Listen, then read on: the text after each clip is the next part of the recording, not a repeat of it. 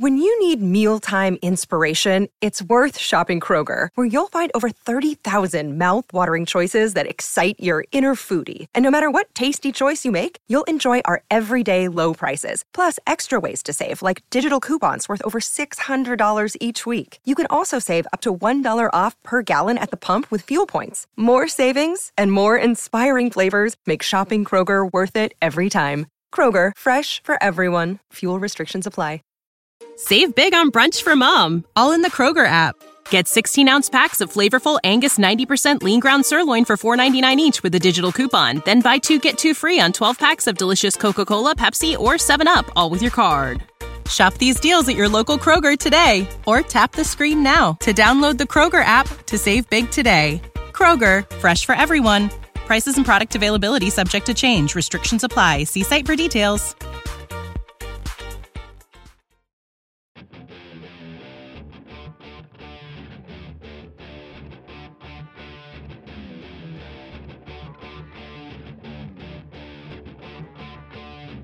Reattore sistemi in linea. Stretta di mano neurale completata. Fantascientificas, puntata 28. Attivazione. Attivazione.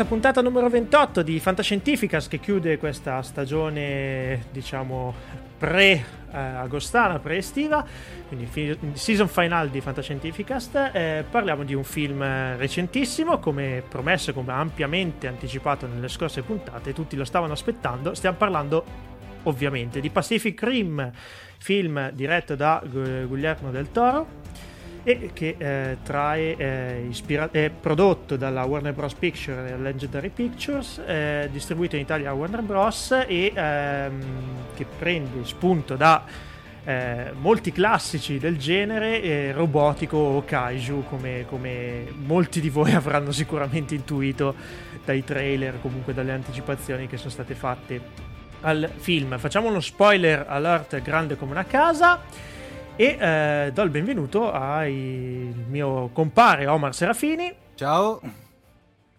E il nostro Cylon Prof che per l'occasione è giunto in studio. Eccoci qua ragazzi, pronti per l'estate dopo questo filmone megagalattico.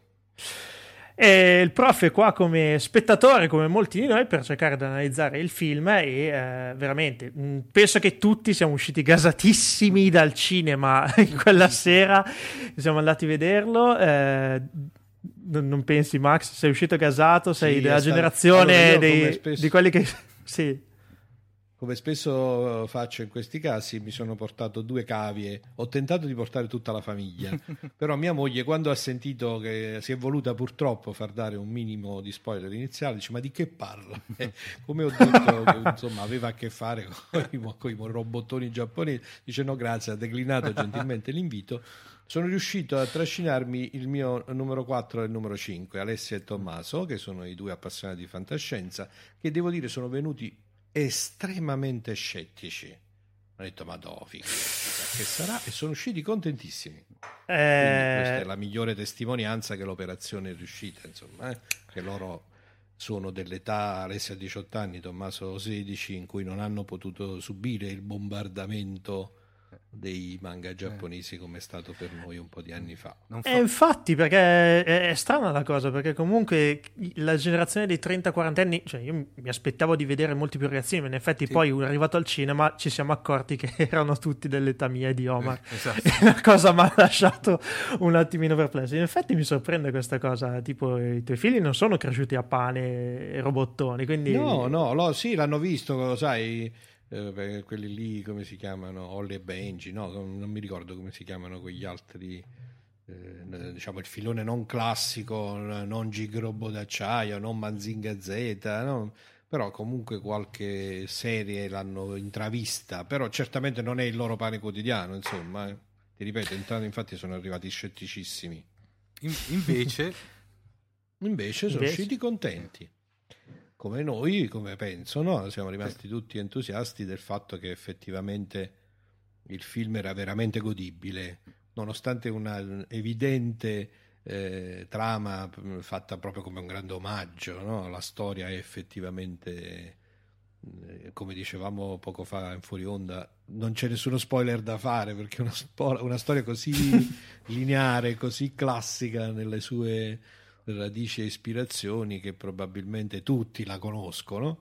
E però, nonostante questo, il film funziona, è, è divertente, è bello. Che, Ma io, io, ti dico, sì, scusa Omar. Quello che ci ha dato l'idea, che l'abbiamo detto più e più volte appena usciti dal, dal, dal, dalla proiezione io e Paolo, che eh, non so se, le, se sei d'accordo Massimo, è una sorta di collage di citazioni da varie, da varia fantascienza, ovviamente predominante quella eh, diciamo anime robottonica piuttosto che cajuega però nipponica di... nipponica. Bravissimo Paolo.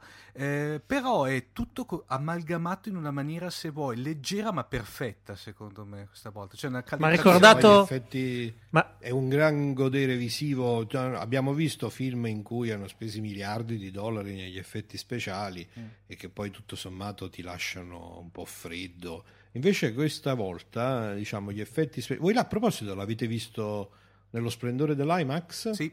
Oh, yes, yes, ah, yes. Immagino. Io infatti mi è venuto voglia di venire apposta a rivederlo nello splendore dell'IMAX. Io devo dire che non l'abbiamo visto in 3D, abbiamo fatto la scelta di vederlo eh, nella modalità tradizionale e ne siamo usciti contentissimi appunto visivamente. Non oso immaginare cosa sia con l'IMAX ma ti dico il 3D era veramente leggero. A un certo punto nel film veramente non, non ti accorgevi più neanche che, che ci fosse. Mm, non so te, Omar, ma io ho avuto questa, questa sensazione qua. Mm. Vederlo anche senza 3D non avrebbe fatto no. questa no. grandissima differenza. È sempre come diciamo spesso con Giacomo Lucarini, è un 3D per profondità, no Paolo? Per cui se c'è, sì, se sì, c'è sì, bene, se non c'è, non è che inficia sulla spettacolarità de, del... unito alla qualità d'immagine dell'IMAX, beh, sicuramente quella, quella ha reso, quella ha reso, però il 3D eh, era no, proprio qualcosa di sì, perché è avvolgente, no? È sì, sì, sì, sì. effettivamente incredibile. Poi i robot erano bellissimi, bisogna dire la verità, anche lì c'erano fior di citazioni per esempio il robot russo di Cerno Alpha sembrava, ricordava lontanamente Robby il robot come, come silhouette, no? Sì, il famoso Robby sì. del pianeta proibito. Ha fatto la stessa impressione? Sì, sì, sì, in effetti è vero. A me, t- è vero. Ti, dico, ti, dico, la verità, adesso dico una bestialità. Mi, mi, mi ricordava Boss Robot di Mazinga un po' nelle movenze. eh, cioè, questa cosa... Era greve, in realtà sì. c'è un sì, era, esatto. In cui c'erano il pilota era è molto simile anche in questo, adesso non ricordo il nome. Eh, Magnetico Robot faceva la sigla in cui c'erano il ragazzo eh, e la infatti, ragazza. Infatti, eh, eh era una e, delle... e lì quel, quel, robot lì era abbastanza simile. Mm. Sai che, non so, uh, più, più, che Jaking, Jaking, Jaking, Jaking il magnetico robot, sì. Uh, e tra l'altro poi Massimo era forte perché poi ovviamente eh, ogni robot era stereotipato su, sui piloti, cioè per cui il russo era, dava l'idea di quello possente, massiccio. Quello cinese esatto, bravissimo. poi c'era quello, ci- cinese, quello cinese era molto, sì. molto mobile. Poi, ovviamente, no. E... Quello australiano era con gli alettoni, sì. bellissimo, pronto per il balzo nell'infinito. E, e, tra l'altro assomigliava in una maniera straordinaria all'Eva 01 di Evangelion. Ah, sì, sì, sì, sì, assolutamente. Dai, beh, effettivamente il film è una serie di citazioni in cascata. Anche i mostri, non... devo dire, che erano bellissimi. Sì, i mostri, devo dire la verità, mi sarei aspettato... Tra l'altro poi, Massimo, eh, una cosa che abbiamo notato, io e Paolo, che lì non riesco a capire se... Per me, io l'ho vista come citazione.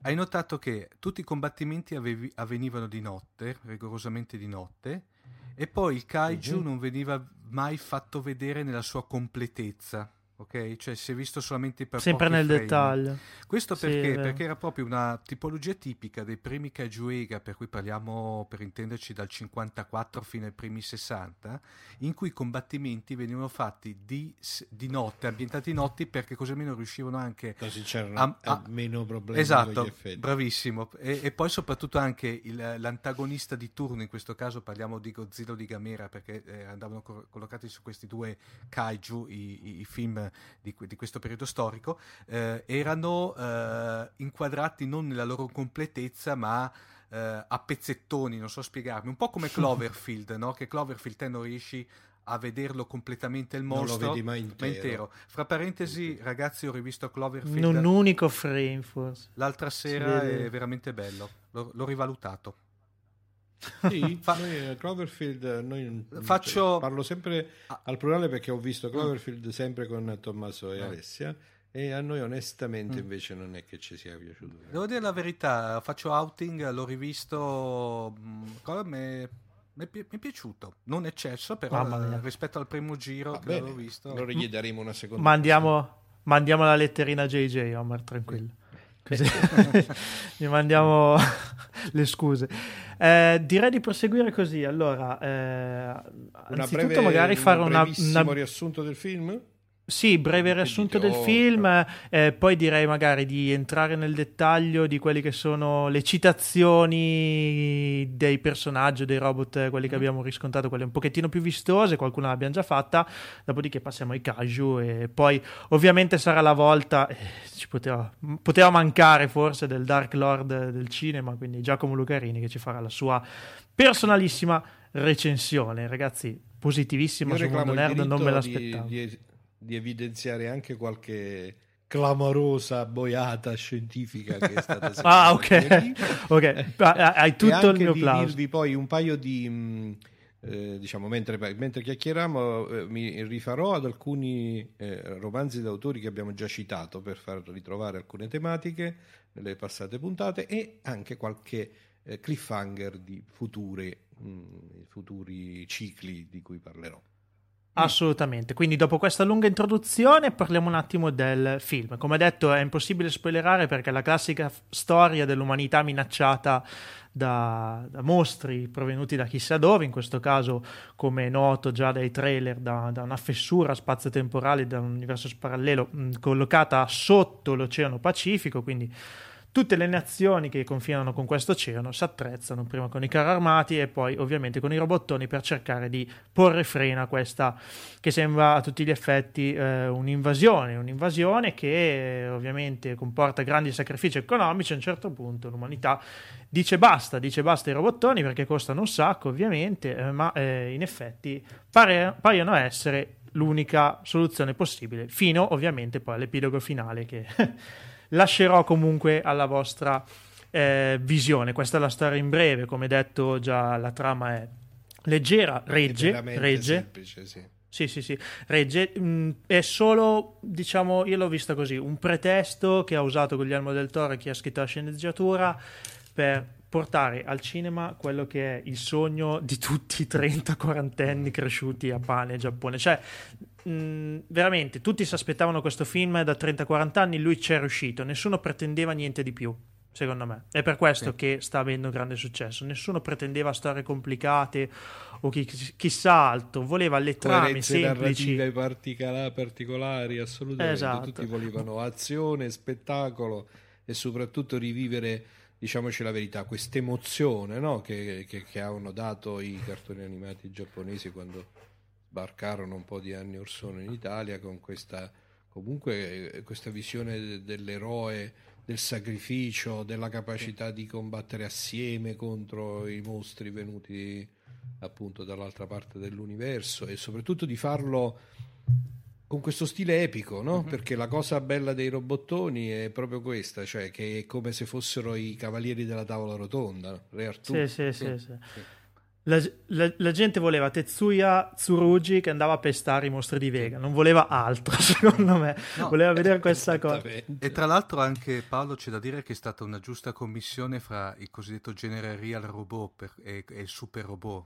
Sì, sì, per, è cui, vero, per, i po- per, i pochissimi dei nostri ascoltatori che non sanno la differenza, fondamentalmente il Super Robot per intenderci è il Goldrake o il Mazinga, Mazinga. di turno, dove praticamente c'è il robot invincibile con ar- armi improponibili.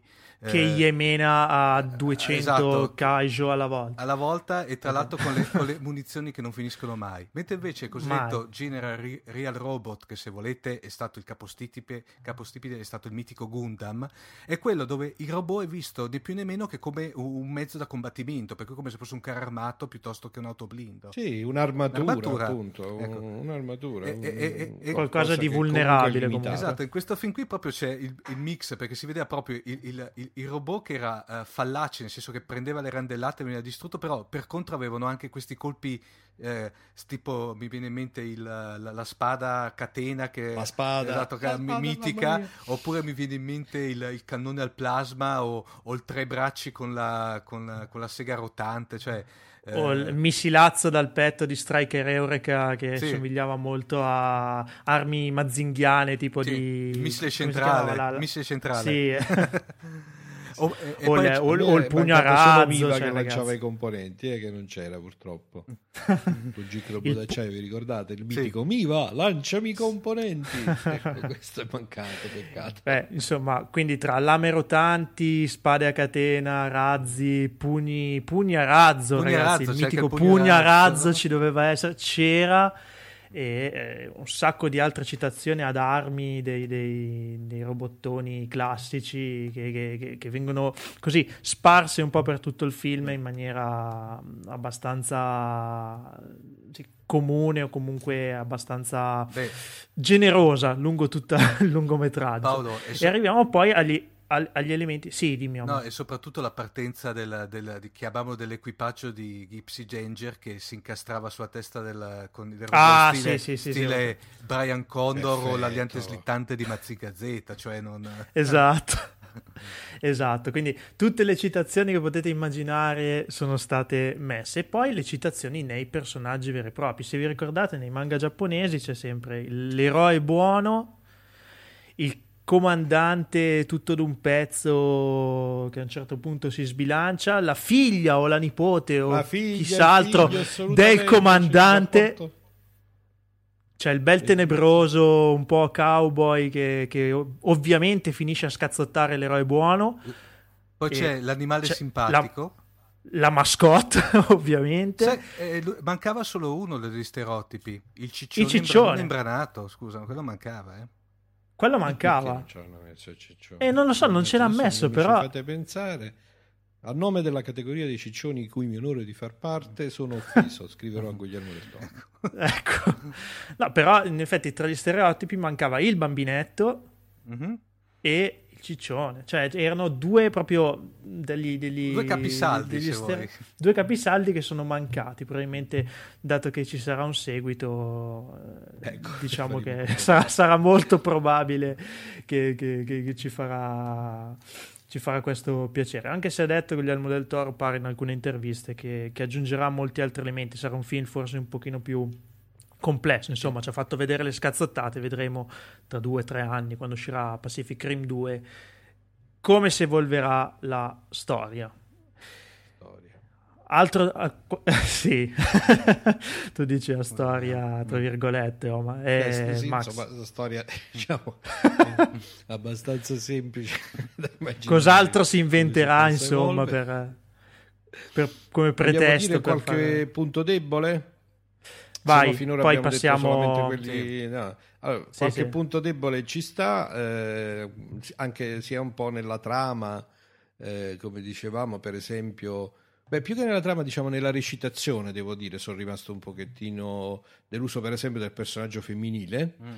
che, devo dire la verità, mh, mm, mi sembrava un po' imbranata nella ho, not- ho, not- ho, notato du- ho, notato, ho notato un paio di cose, Max, a questo proposito due dici, personaggi dici. femminili in tutto il film. Sì, era un film a fortissima prevalenza maschile, anche perché dei due personaggi femminili, uno era la russa che scompare dopo 30 secondi. Sì, sì fa una brutta fine dopo qualche... Brutta fine dopo 30 secondi circa, insomma, in tutto comparirà forse in 10 fotogrammi, chi lo sa. e l'altra, la ragazza, devo dire De- onestamente, debole, debole come... un po' debole come recitazione. Eh? Rinco Kikuchi, tra l'altro... Punti sì, ha, regis- ha, recitato in altri film di... Mm, mi sembra con... Eh, no, forse mi confondo. Comunque è stata abbastanza acclamata in altre, in altre parti, altre diciamo, mm. Festival di Cannes. so, questo poi era un mio stati... personale parere, eh, chiaramente. Invece, per esempio, ho trovato molto bella la recitazione della bambina no? la parte della mm. bimba un po' angosciante.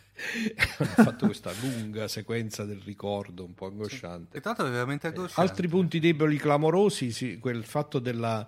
Eh, il, il mio, l'ingegnere elettronico che dentro di me gridava vendetta sul fatto della, dell'impulso elettromagnetico. Sì. No? A un certo punto spegne la città, mm-hmm.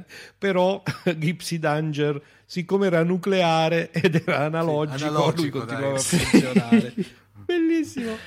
Eh, ma mi lì, sa, mi, mi, lì, una pacchinata veramente clamorosa. Ma a meno che, ma... a meno che nel, nell'Olimpo delle citazioni che questo film qui volevo citare il classico virus informatico stile Independence Day, ve lo ricordate, no? Quel tizio che arrivava su, attaccava ecco, il Mac certo. e infettava la, il computer. Oppure Battlestar Galactica con i Viper nuovi che, che, finivano male, quelli analogici, anche lì quelli stava vecchi, no, beh, lì era più credibile però perché si parlava della computerizzazione, quindi del virus che in qualche maniera riusciva ad attaccare le, i nuovi modelli perché era stato progettato dal dottor Baltar. Ba, ba, Baltar. Esatto. Baltar.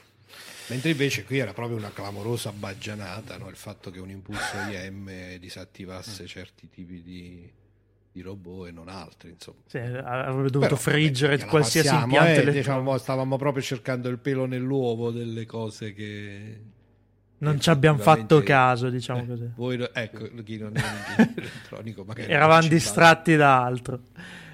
E poi? Particolarmente. E poi Max, eh, qualche altro... Fondamentalmente, ehm, diciamo, alla fin fine questi erano per me i punti, sono stati un po' i punti più deboli, un po' la storia, come dicevamo, in questo tentativo di eh, di fare un omaggio, ovviamente in alcuni aspetti ha sfiorato un po' la banalità, altre cose che erano clamorosamente strane, che una volta entrati nel canale dimensionale che unisce il nostro mondo con eh, il mondo da cui provenivano i mostri, la base di controllo continuava a rimanere in contatto tranquilla. Quello, quello l'ho notato anch'io, anche quando ormai era evidente che stava in un'altra dimensione il robot, ma comunque riuscivano a parlare. Ah, lì era ancora... Penso fosse ancora nel canalone, a dire il vero, quindi poteva forse... Eh no, per, no, perché loro, loro in realtà rimangono in contatto anche quando ormai è uscito dal canalone. È stata dall'altra mm. parte, eh? C'è qualche sequenza che per far crescere la tensione no? fa, il, fa lo switch diciamo, tra la sala di controllo e il mondo alieno e lì si vede che loro continuano a monitorare la capsula o cose di questo genere. E poi Però, sta insomma, cosa ripeto, dei... Eh, sta cosa dei dinosauri, cioè veramente mi ha, mi ha il finale, il finale poi con lui che praticamente si vede lontano un chilometro che sta benissimo e sta russando e lei che gli piange addosso è morto, è morto, non sento il battito. No, no, dico questa vede. cosa che, che, i dinosauri praticamente erano un'arma. Cioè, ah, giusto, mi, giusto, mi, perché c'è proprio la citazione storica che c'era stata una prima invasione con, con i dinosauri. Qu- quella mi ha, quella mi ha lasciato un po'... Infatti, mi ha lasciato un po' perplesso. L'atmosfera troppo pulita, troppo pura, non erano riusciti a tra l'altro dovrei, dovrei, controllare, ma mi sembra che durante l'epoca dei dinosauri ci fosse un leggerissimo effetto serra di quelli abbastanza tosti. Eh, tosti. Molta anidride dovrei... carbonica, molto più di adesso. Ecco. E comunque sì. positivo secondo me l'interpretazione di Ron Perlman, Hannibal Ciao. Mm. Il, il, frate, quello di, del sì. nome della rosa, non mi, adesso non, non quello... mi ricordo come si chiamava il suo, il suo, personaggio nel nome della rosa, però era... Quello era il classico per, personaggio sopra le righe, secondo me che ci vuole in un film del genere, quello proprio che fa... Comunque sì, diciamo sì, che sì, funziona, Ma... dai, la squadra complessivamente funziona. Io forse l'altra cosa che mi ha un po' mh, eh, lasciato un pizzichino di attesa delusa è lo sviluppo della, della storia della squadra, in cui tutti i comprimari che vengono presentati, eh, appunto i tre gemelli giapponesi, i due russi, eccetera, mm, eccetera, mm, in realtà accennati. compaiono molto mm. poco, ecco, mm. vengono accennati appena appena. Mm-hmm per lasciare spazio alle battaglie, probabilmente era anche giusto, però ecco forse qualche minuto in più io glielo eh, sì. il film è durato due ore e mezza circa se non due mi sbaglio due ore, eh, due ore e un quarto quanto...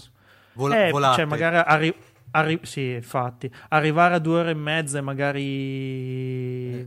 approfondire certe cose forse sì eh. non, non ma sarebbe stato magari male. Paolo ci eh, arriverà una director's cut sicuramente magari di edizione per l'home video magari con ma pare Pare che ci siano state molte scene tagliate, molte mm. cose che lui non ha inserito e tanti altri aspetti. Non penso che cambierà drasticamente l'impianto poi de, de, di mm-hmm. questo primo film.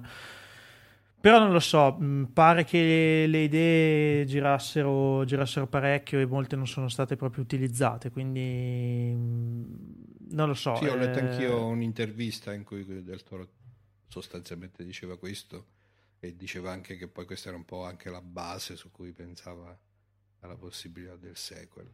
Comunque, complessivamente, diciamo, la parte invece più bella del film sono proprio queste battaglie eh, tra mostri e robot che sono veramente spettacolari, belle, divertenti, eh, mai gratuite, no? Dai, appunto, magari in alcuni film di questo genere a volte uno si annoia pure no? a vedere sempre questi mm. effetti speciali spettacolari, queste distruzioni. Invece stavolta il ritmo era incalzante e ogni volta è stato divertente, anzi te ne aspettavi, devo dire, in particolare i Kaju erano veramente bellissimi nella loro mostruosità. Anche la scena in cui c'è quella lì in cui un Val caccia no, dello scienziato eh, che è riuscito a entrare in contatto mentale. Sì. Ah, lì a proposito una citazione terrificante di Independence Day, no? questo contatto con l'alieno in cui sì. scopri tutto. Sì, sì, e, e, non è esatto. l'unica. Eh, eh, e non, non, è, è l'unica. non, è l'unica. La maschera finale dell'alieno prima che gli esplodesse praticamente un reattore nucleare in faccia, quella un'altra citazione da Independence Day mica, mica da ridere, eh, Max. Beh, poi il, sì, sì. il discorso della, del, del comanda- di Pentecoste, ah, quando, sì. fa, eh, il classico ragazzi raggruppiamo le forze e andiamo a farle il culo, cioè fondamentalmente ecco, anche lì classico proprio americano. Cosa ne pensate Insomma, di, di, Guillermo del Toro a livello di, di, regista? Perché lui comunque alla fantascienza ha dato fantascienza, fanta horror, diciamo, ha dato, dato molto, da Mimic nel 97 a mm. Hellboy, poi che comunque secondo me è una trasposizione cinematografica molto, molto carina e, e, quant'altro. Voi... Ah, Splice del 2009, qualcuno l'ha visto Splice? Sì, eh, devo dirti che eh, Mimic... Eh, Lui era produttore esecutivo però, non, eh, non, regista. Lui non era il regista di Mimic. No, di, Spla- no, no, di Mimic sì, di Splice sono no, un, sono un fan di Hellboy e devo dire che mi è piaciuto, anche se mh, il secondo Hellboy era un po' noiosetto, nello sviluppo, eh, però da un punto di vista di regia e di effetti e del modo di raccontare la storia comunque mi è piaciuta. Invece eh, Splice si chiama il, quello lì. Sì, lui, lui era sc- sceneggiatore, era quello del, dell'ibrido umano, sì, umano quello lì, anfibio. Onestamente a me non è piaciuto. Visto, Beh, comunque, come dicevo all'inizio, non ne abbiamo mai parlato, ma un gran film sì, possiamo definirlo fantascienza, eh, tratto dal film di P.D. James, I figli degli uomini, appunto, diretto da Guglielmo del Toro. Che è una fantascienza un po' particolare, stile Gattaga per intenderci, una molto, sì, molto sì. direi onirica e patinata come tipo di fantascienza. Sì, sì. Mm. All'epoca nel...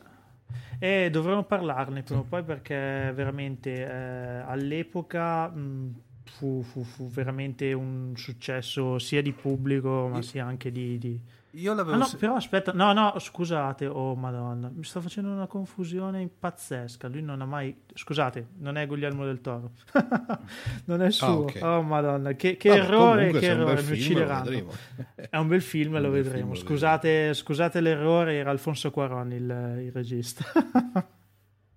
allora, qualche scusate, richiamo scusate. invece alla fantascienza classica. Eh, nel ciclo dei principi demoni o demoni, io non riesco mai a capire bene come si pronuncia, che vi, vi ricordate sì, che, eh, parlato. che vi ho mm, citato qualche puntata fa mm. e che rimane mm-hmm. uno dei, dei, cicli che a me veramente piace da impazzire, c'è la scolopendra meccanica, eh, fa... quindi c'è questo mostro costruito come un capolavoro di ingegneria mm. fatto apposta per terrorizzare la gente e quindi c'è questa idea in cui in, c'è un pilota, che c'è sta il pilota all'interno e che c'è questa, questo mostro meccanico, quindi se volete un po' un ibrido uh-huh. che ricorda questa idea dei robot, sì. questa volta in cui il robot fa il mostro stesso, quindi a chi non l'avesse ancora letto il ciclo dei principi eh, demoni suggerisco di farlo e magari anche di appunto vedere questi paralleli. Scolo- ce l'ho lì, ce l'ho lì in playlist per l'estate. Max. Oh, bene, ti, mi, ti saprò dire dopo, dopo, l'estate.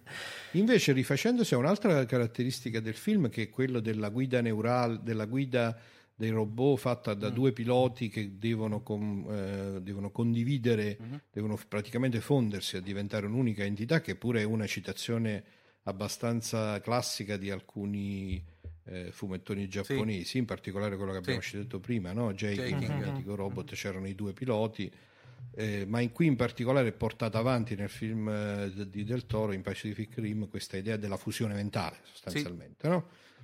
La fusione mentale, in particolare proprio con la condivisione completa e col controllo, quindi di due persone che diventano una, che devono diventare una per avere un coordinamento completo in battaglia. Qui vi faccio un piccolo cliffhanger, c'è un bellissimo ciclo di romanzi di fantascienza fondato sul concetto di paratwins, di Paratwi- eh, paragemelli. paragemelli. I paratwins, eh, non vi dico né l'autore né le storie perché appunto poi ne parleremo a lungo, ma lì mm, diciamo eh, è un po' nel, lo stesso concetto guardato allo mhm. specchio, lì sono proprio due gemelli mentali eh, che non necessariamente sono due gemelli nel senso fisico del termine, quindi ricorda molto proprio questa idea di Pacific Rim, cioè di trovare un'accoppiata mentale tra due persone e che porta a un coordinamento completo, eh, completo e che dà via un guerriero che ha poteri superiori al normale.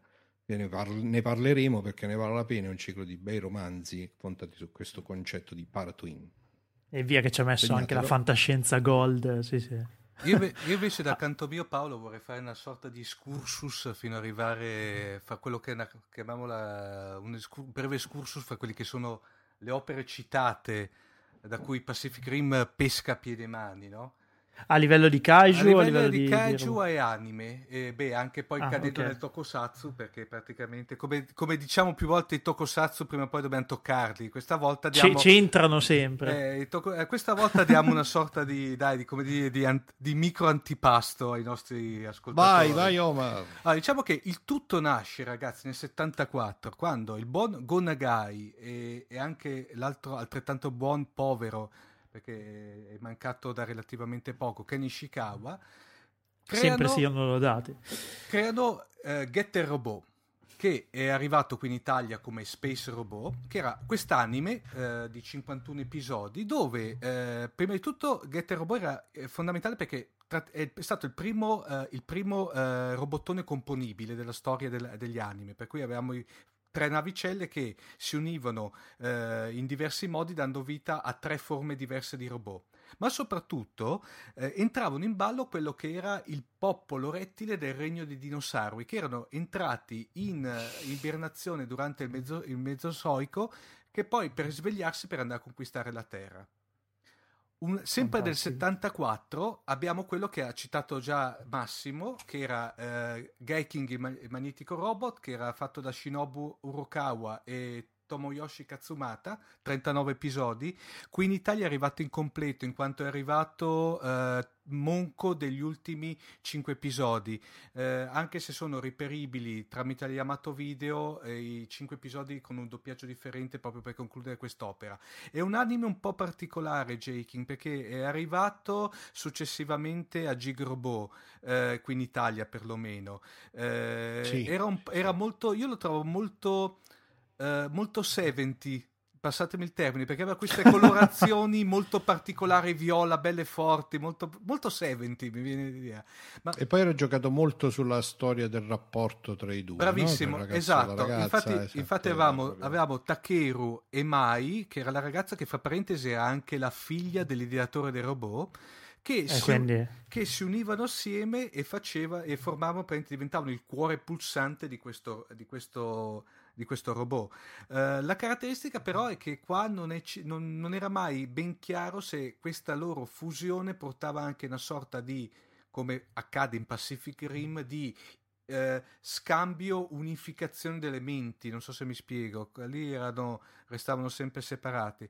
Una cosa bellissima comunque di, quella, di quell'anime lì, se vi ricordate, era la, colonna so- la, la sigla italiana. La sigla italiana canzone. era stupenda, secondo me una delle più belle. Delle... Era molto bella, sì, sì. Passiamo poi eh, nel 74 con, eh, entrando nel mondo dei Kajuega con il mitico, secondo me il più bel film, che è Godzilla contro i robot dove per la prima volta compare il mitico Mecha Gojira, cioè alias la nemesi ah, meccanica ah, di Godzilla.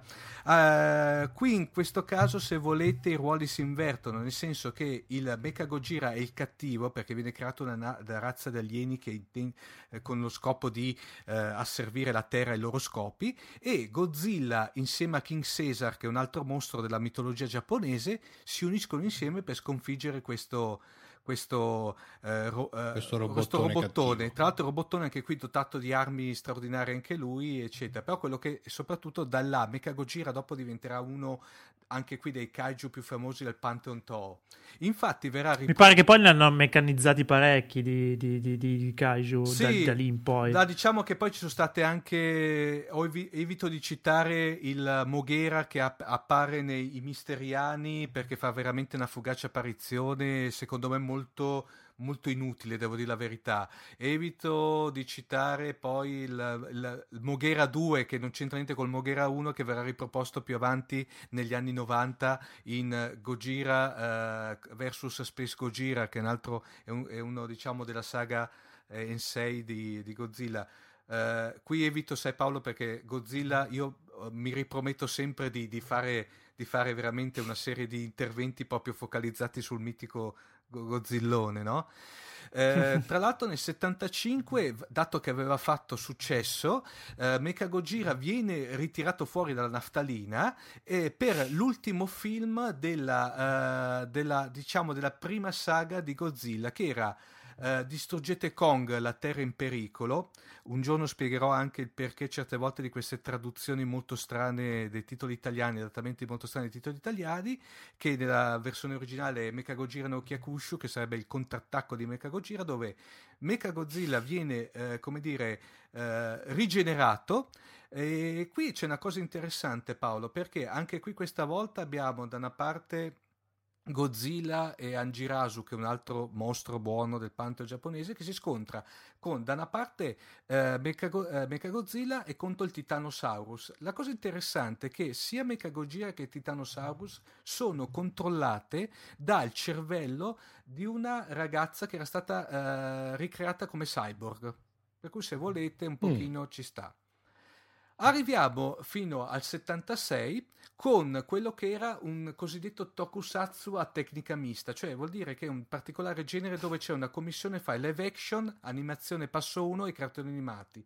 E parliamo di Born Free della Tsuburaya Production. La Tsuburaya Production è la casa di produzione televisive di Eiji Tsuburaya, che era il papà di, il papà di Godzilla, l'effettista maestro della, della Toho per intenderci, e una serie di 25 episodi, qui abbiamo, in questo caso c'è un passaggio di una cometa vicino alla Terra, proprio con uno sconvolgimento della crosta terrestre e fa ridestare i dinosauri.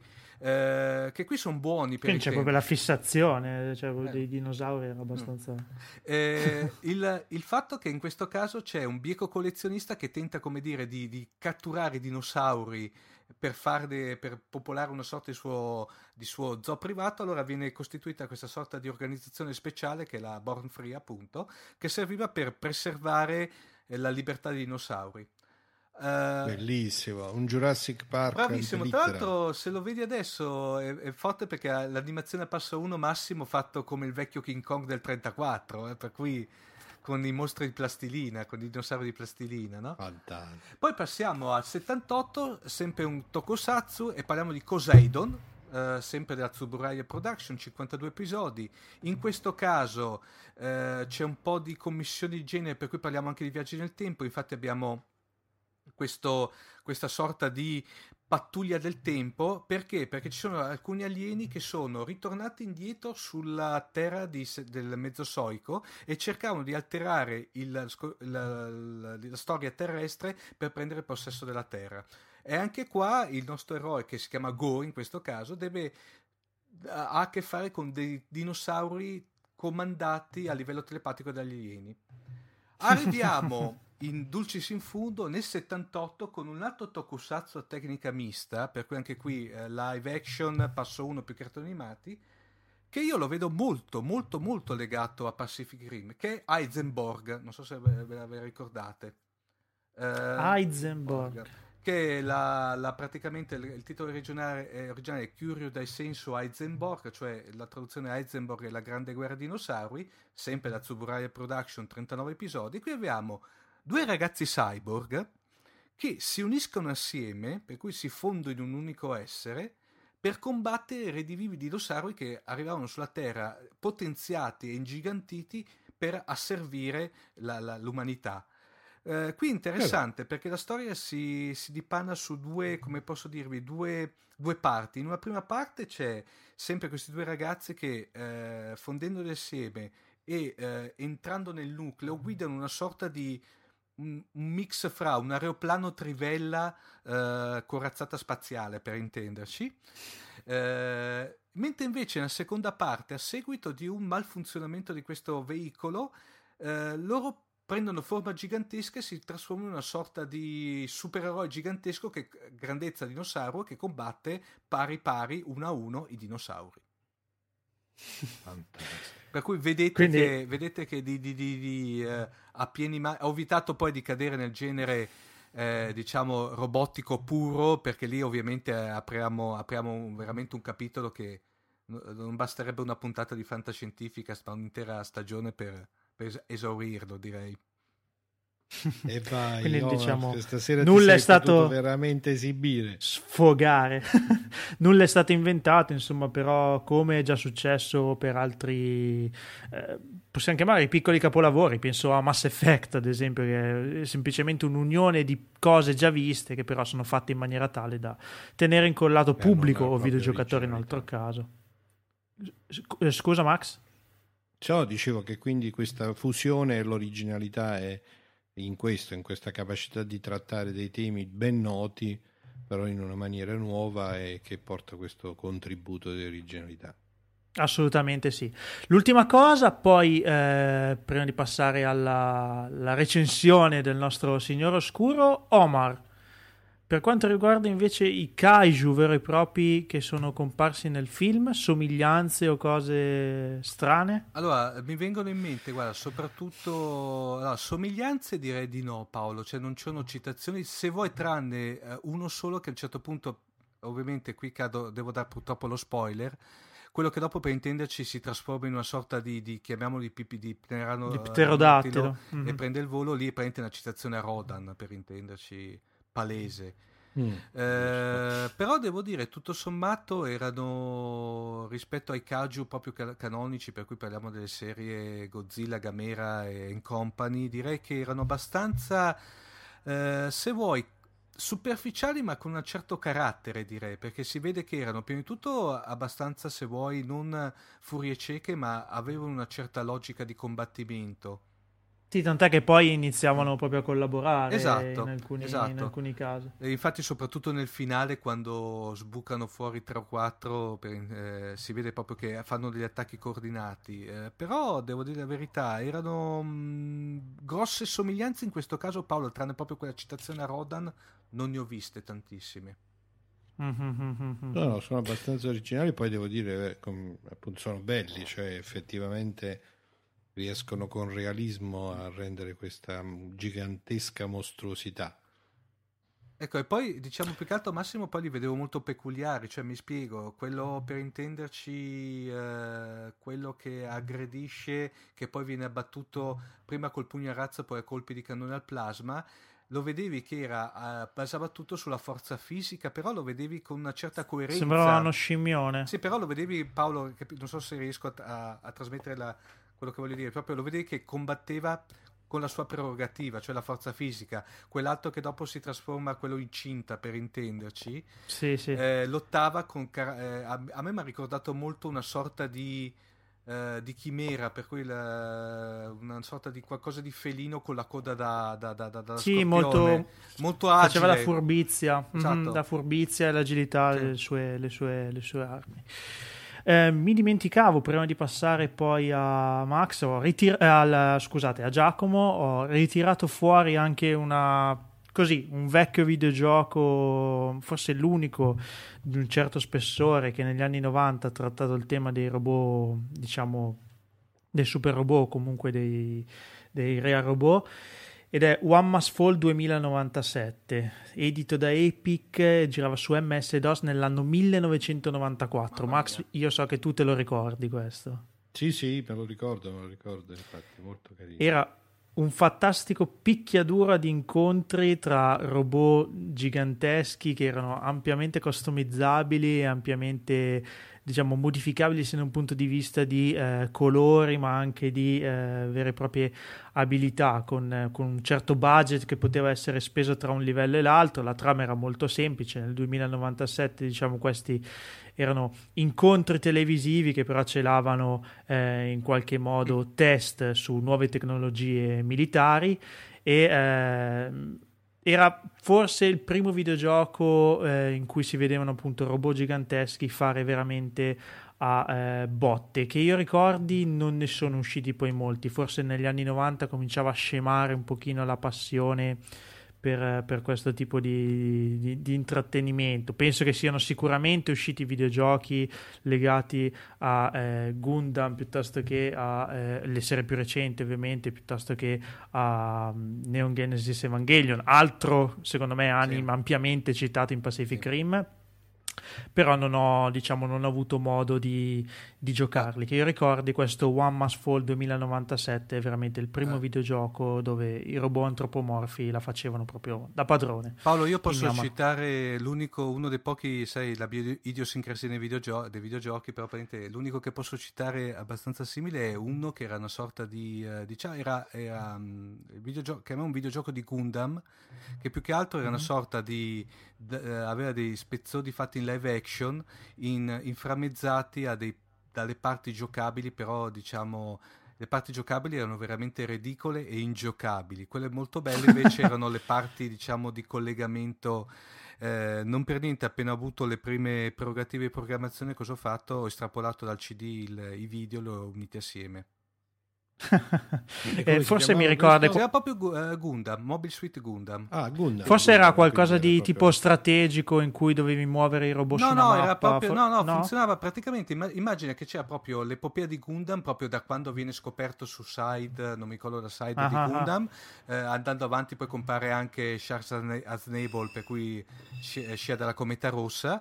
Eh, fi- però era immagine che era infra- eh, pot- proprio parti filmate ma anche fatte mm-hmm. bene proprio con attori e poi c'erano le parti che se, il collegamento fra la, le scene successive erano queste parti giocabili che erano ma veramente a parte brutte ma brutte proprio come caratteristiche tecniche ma anche cretine se vuoi e soprattutto ingiocabili Per cui, eh... Va bene, quindi bisognava solo vederselo. Sì, esatto, infatti ti ho detto... Andare al filmato successivo. No, appena, appena ho fatto, proprio mi sono rotto le scatole, ho tirato, ho estrapolato i video, li ho montati assieme e mi sono potuto... Sei visto esatto, esatto. okay. Comunque, concludendo su One Must Fall, nel 99 il gioco è stato dichiarato freeware perché a livello commerciale non fu un, proprio un successone. Nonostante ciò, io me lo ricordo anche con buon come abbastanza positivamente. Quindi ancora oggi è possibile scaricarlo da vari fansite eh, che hanno fatto anche modifiche, hanno aggiunto vari extra, hanno proprio eh, così smanettato sul codice sorgente per, per tirar fuori il meglio da questo gioco. Bene, qualcun altro ha qualcosa da aggiungere poi a livello di spettatore su, su Pacific Rim? Oltre ovviamente a andate consigliare... a vederlo, andate ah, a sì, vederlo sì. se non l'avete no. visto. Beh, se non l'avete visto non vi siete neanche goduti fino in fondo questa puntata di Fantascientificast. Massimo, andate a vederlo e poi risentiteci. Te che, Vai, te che sei, diciamo, molto critico, devo dire la verità, secondo te questo può essere, almeno fino adesso, il film di fantascienza dell'anno? Ah, senz'altro, sì, sì. Io l'ho avuto primo in classifica nel 2015, gli altri, senz'altro. Gli altri ha preso solo mazzate fino adesso, eh? Eh sì. Cioè, nel senso che c'è sempre stata la critica feroce, mm. abbastanza così pronunciata e abbastanza trasversale su tutti gli altri titoli che sono usciti quest'anno. Quindi sono abbastanza d'accordo con voi, devo dire. Sì, ma Paolo, anche perché come te hai detto, eh, hai, hai, hai, giustamente detto, questo qua era il film che la nostra, almeno la, la, la Gold Regeneration aspettava da, da una vita. Sì, sì, da, da, 20 anni almeno, 20-25 mm-hmm. anni almeno. Per cui è, è, è, giusto, è, giusto, così, cioè questo è classico. Devo dire la verità, poi tutto sommato, come ripeto, secondo me è un giusto mix fra Uh, belle, qualità tecnica, la trama, sì, in questo caso la trama passa in secondo e terzo piano. Cioè, quello che è incredibile, che io devo dire la verità, uh, non uscivo così da un film che due ore e un quarto che sono volate, volate letteralmente. E con la voglia ah, di sì. rivederlo. Sì, sì, esatto. Ah, sì, sì, sì, sì, sì, esatto. sì, sì. Non vedo l'ora che esca l'on video. Sì. Sicuramente in qualche punto imprecisato del prossimo autunno uscirà l'on video, sarò il no. primissimo acquirente. Di questo sono sicuro. Va bene, grazie per averci fatto compagnia fin qua, Max. Grazie a voi ragazzi come sempre, una buona estate a tutti. Ciao. Ciao. Ciao ciao. ciao.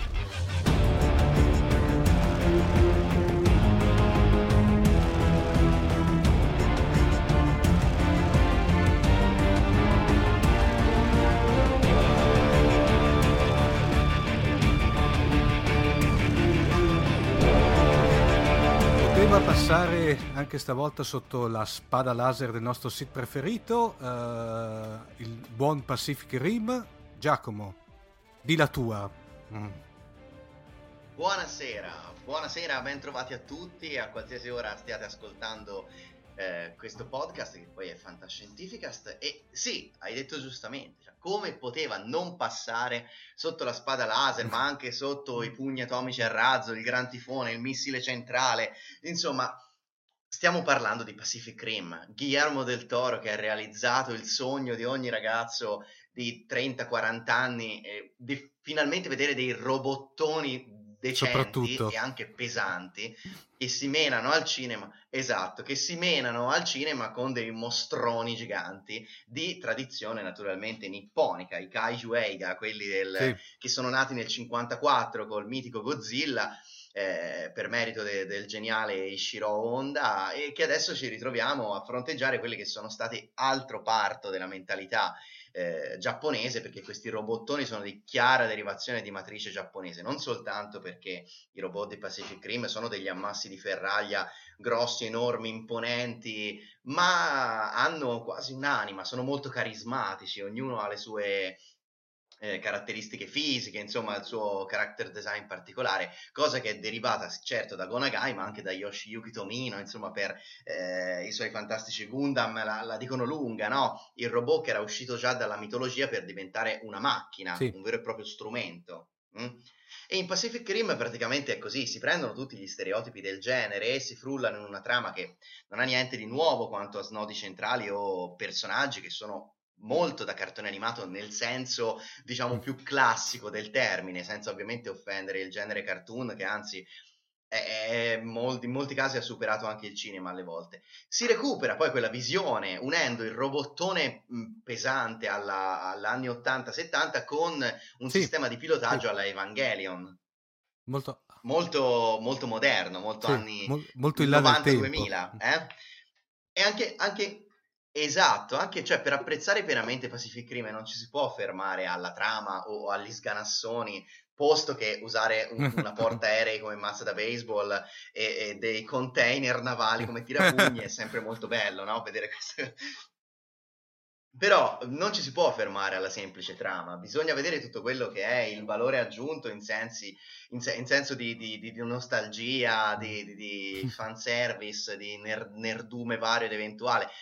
In, però in maniera che anche i bambini di 5 anni, che gli manca tutto questo, possano godere appieno de, della trama. Infatti non bisogna essere troppo esigenti in fatto di script, anche se gli stereotipi sono sì utilizzati, ma sono utilizzati in maniera così proprio citazionale.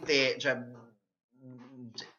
cit- sì, perché è chiaro che uno come Guillermo del Toro, che è così intelligente e avveduto, e, e anche il suo sceneggiatore Travis Beacom, cioè è chiaro che mentre sì. lo scrivevano eh, si divertivano con lo stereotipo, cioè erano perfettamente consapevoli della poca profondità che viene data ai personaggi e a certe cose tematiche, perché è chiaro che, insomma, sì. sappiamo che questo è un prodotto di una major, finanziato con oltre centinaio di, di, di migliaia di, di milioni di dollari. Quindi è chiaro che a una major che già le propone un film di robottoni contro mostri, non gli puoi anche mettere chissà che quale svolta di trama, no? È chiaro, questo film da un lato riesce ad accontentare eh, i bisogni di major di blockbuster estivo, perché chiaramente era questo, quindi comprensibile a tutti. E soddisfare i nerd sfegatati, diciamo così, di mezza età, eh? Eh, diciamo così, e più essere anche un prodotto che per un bambino che vede sta cosa ha voglia di comprarsi subito, immediatamente, gli action figure dei robottoni e dei kaiju. E quindi devo dire che l'operazione è perfettamente riuscita. Perfettamente riuscita, nonostante la superficialità della trama, è tutto veramente godibile al massimo. E poi è bello perché è un film che mm. all'uscita ne stai ma... a chiacchierare per delle ore. Anche da, da, dalla cazzata di trama eh, all'esagerazione. Tutto sommato nei, poi, negli Giacomo, allora fermo restando che io non l'ho visto, però l'idea, quando te hai fatto la recensione, ti ricordi di Oblivion in una scorsa puntata di Fantascientifica, avevi detto che era una sì, sorta di, sì, sì, certo, chiamiamolo, certo. Passami il termine anche se brutto, di collage di citazioni che però è amal- tutte amalgamate assieme. A me mi ha dato questa idea qua, cioè Pacific Rim è una serie di situazioni, di citazioni amalgamate insieme che però, come posso dire, talmente ben amalgamate che alla fine della fiera eh, ti eh, scorre via, scorre via tranquillamente. Io esatto. quello che esatto. mi tanto sì, senza essere sì. troppo né déjà vu sì. né eh, operazione anonima. No, perché c'è capito? C'è un po' di, di, Gundam, un po' di Gigrobot, un po' di Evangelion, un sì. po' di, di, di, vari cartoni anni 80 anche sulle Se vuoi poi c'era un po' la, alla Independence rivicita, Day, quindi... soprattutto la parte finale Independence Day, no? il, il, il, il, discorso del, cap- del, del, comandante Pentecosta che... Uh, uh sì, poi appunto, poi ecco, vedi, ci sono i classici passaggi obbligati, no? Il, il dis- mm. mega discorso motivazionale de- di, di, di Pentecost, mm. sì che è il grande Idris Elba, grandissimo attore, veramente che ultimamente lo vediamo sempre in più film e sono contentissimo perché insomma partito dalla tv con The Wire, ha fatto sempre dei telefilm bellissimi. Mm, Tra l'altro sì, vi, vi, consiglio anche sì. Luther, che è un gran telefilm inglese con Idris Elba. E, ehm, e sì, no, è chiaro che tutti i passaggi dello stereotipo ci sono, ma caspita, questo film fa in un quarto d'ora iniziale prima dei titoli, prima che compaia il titolo del film, cioè un, un, un, prologo che sì, praticamente infatti. è già quasi un mezzo film. Eh, in altri no. casi sarebbe stato un mezzo film. E poi, e poi, soprattutto il fatto non che. Ho altro da dire. Eh, quello l'abbiamo notato io e Paolo. Entri dentro due ore e passa di film e esci, ti sembra che, che sia tutto. che sia passato appena 5 minuti. Esatto, anche lì, contrariamente a altri film, che ora sembra che la regola sia che se vuoi fare un blockbuster sì. deve per forza durare due ore e un quarto, e, e, in una maniera che alcuni film vengono penalizzati in una maniera incredibile sotto il profilo del ritmo e anche della, de, della trama, perché quando allunghi il brodo, cioè non è che un film viene preso meno sì. seriamente se ah. dura un'ora e quaranta, insomma, tutto qua. E Pacific Rim, insomma, pur durante le sue due orette, insomma, lo fa in maniera così scanzonata che sì. Non riesce a imputargli niente. Cioè, il personaggio femminile, c'è il personaggio maschile, c'è lo sbruffone, c'è il, i personaggi di contorno, gli, gli scienziati pazzi, insomma, c'è un, c'è un, po' di tutto. E poi ci sono i russi, sì. ragazzi. Peccato, Dopo poco potevano, esatto, eh, i due I comprimari, con... i, i, cinesi, il, il, trio di gemelli cinesi e, e, i russi, forse li potevano un pochino approfondire esatto. di più, secondo me. Eh no, eh. poi Cer- Cerno Alfa, c'è, Cerno Alfa che è proprio il classico robottone russo di prima generazione, grosso, pesante, con le manone, e al posto della testa c'è una centrale Ascolta, nucleare. Già... Fantastico. Giacomo, te che sei no, è, diciamo, è della, della, della, dell'equipaggio, quello più addentro nel mondo del cinema, hai notizie? Almeno a noi c'erano giunte notizie che eh, Guillermo del Toro non vuole, come dire, ha già in mente sequel. Eh, ti sono giunte anche te queste notizie? Che ci stanno tutti, eh? Allora, sì. Sì, sì, sì, sì, sì, è vero, è vero. Ehm, ci sta, ora si aspetta il risultato finale del box office che è stato un po' meno soddisfacente in America, più soddisfacente nel resto del mondo. Ehm, e sappiamo, noi europei e poi anche soprattutto il mercato asiatico, in America come al solito preferiscono premiare mm. le, le commedie con Adam Sandler e per questo l'America merita di essere distrutta dai mostri giganti, proprio No, non c'è soluzione. Finché premiano le commedie, de, de, i sequel delle commedie con Adam Sandler, l'America deve sprofondare mm. ne, ne, negli abissi marini. Comunque, vedremo quale sarà il risultato finale. C'era anche un altro competitor che si sta rivelando veramente la rivelazione del 2013, cioè Cattivissimo Me 2, mm. che ha avuto un risultato sì. straordinario al cinema. Però anche Pacific Rim, insomma, si sta difendendo. Nel resto del mondo contiamo che, insomma, riuscirà quasi sicuramente a raddoppiare eh, i costi. I ricavi riusciranno a raddoppiare i costi, quindi eh, sicuramente potrà esserci un sequel, di cui però attualmente Guillermo del Toro non si è ancora voluto sbilanciare su niente. Si parla oh, già di robot componibili, sì. sai, più, tipo alla ghetta eh sì, eh, non, non, si sa, queste sono solo voci di corridoio che naturalmente... Forse la in America ha pagato il fatto che evidentemente da loro i, cart- i cartoni robot- robotteschi, e, forse beh no, i Kajuiga no perché anche loro avevano una... cioè i film di Godzilla sono arrivati anche da loro.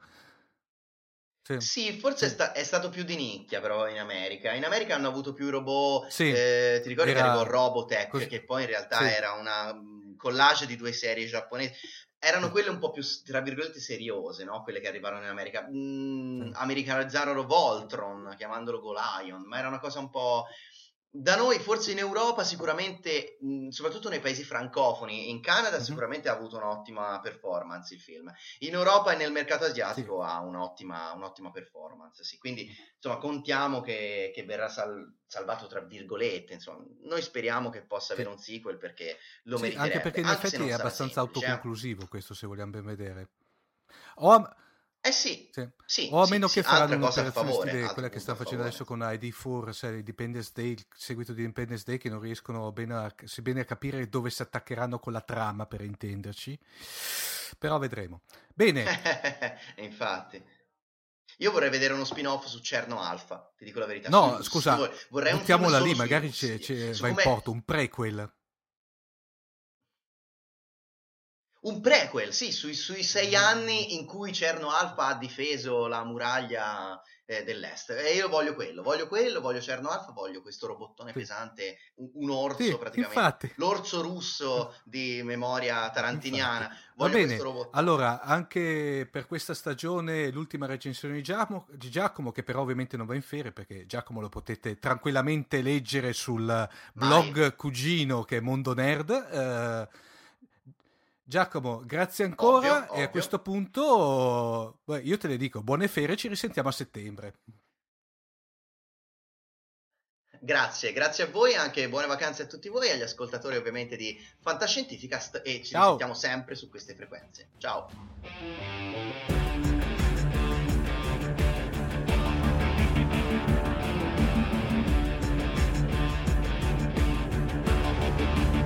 Bene, per questa puntata numero 28 di Fantascientificast il finale di stagione è, è, veramente tutto. L'abbiamo dedicato, come avete sentito, al nuovissimo film appena uscito al cinema Pacific Rim di Guglielmo del Toro, nonostante qualche strafalcione anche fatto dal sottoscritto. Speriamo abbiate, abbiate apprezzato la puntata, la, la, la, recensione sia del prof sia di eh, Giacomo Lucarini e eh, direi quindi che siamo ai consueti contatti potete contattarci via mail a info fantascientificas.it su facebook la nostra fanpage eh, o su Twitter eh, account Fantascicast, Google Plus che è sempre un po' meno popolato ma nonostante ciò comunque attivo. Eh, ovviamente ci trovate anche eh, sul sito www.fantascientificas.it dove potete lasciare commenti e sulle app per Windows Phone 8 e Windows 8 realizzate dal nostro ingegnere capo Luca Di Fino. Uh, Paolo, è doveroso in conclusione di questo finale di stagione ringraziare un po' tutto l'equipaggio di Fantascientificast. Uh, Assolutamente sì. Io direi in primis il Cylon Prof che ormai è diventato ter- il terzo componente, giusto? Parlavamo di robottoni e il terzo pilota per intenderci, no? eh, che ormai è, è, è, con noi dalla primissima puntata. Eh, vorrei ricordare comunque anche tutti gli altri colleghi conduttori che sono eh, Alessandro Martellotta, eh, Giacomo Lucarini, il grande Silvio Sosio, eh, Sonia Ciampoli, Alberto Maccaluso, eh, Paolo Merzola, Carla Monticelli e Antonio Simonetti. E poi un vera, una, speciale, una, speciale, menzione d'onore poi al nostro nostromo di bordo, Nicolò Corvini, che, ha, che ci anima i canali social in maniera veramente eh, insostituibile scovando delle chicche che mamma mia non so neanche lui come faccia a trovarle. Tra l'altro questa settimana ne ha agganciata una che ha portato orde di americani a cliccare mi piace sulla sì. nostra fanpage per cui stiamo diventando, stiamo diventando internazionali si può dire. Internazionale addirittura veramente. Grazie Nicolò per questo stupendo lavoro. Direi che non ci rimane altro che augurarvi buona estate. Magari su Raisa Omar io e te sì. eh, il biglietto l'abbiamo già fatto. Sì e eventualmente, insomma, ci vediamo lì. Non vi lasceremo soli durante l'estate, stiamo programmando magari di mettere qualche pillola di fantascienza nel, nel feed, giusto per non lasciarvi orfani ma ci sentiremo poi regolarmente dal mese di settembre. Quindi ancora buona estate da Paolo Bianchi e da Omer Serafini. Ciao! Ciao!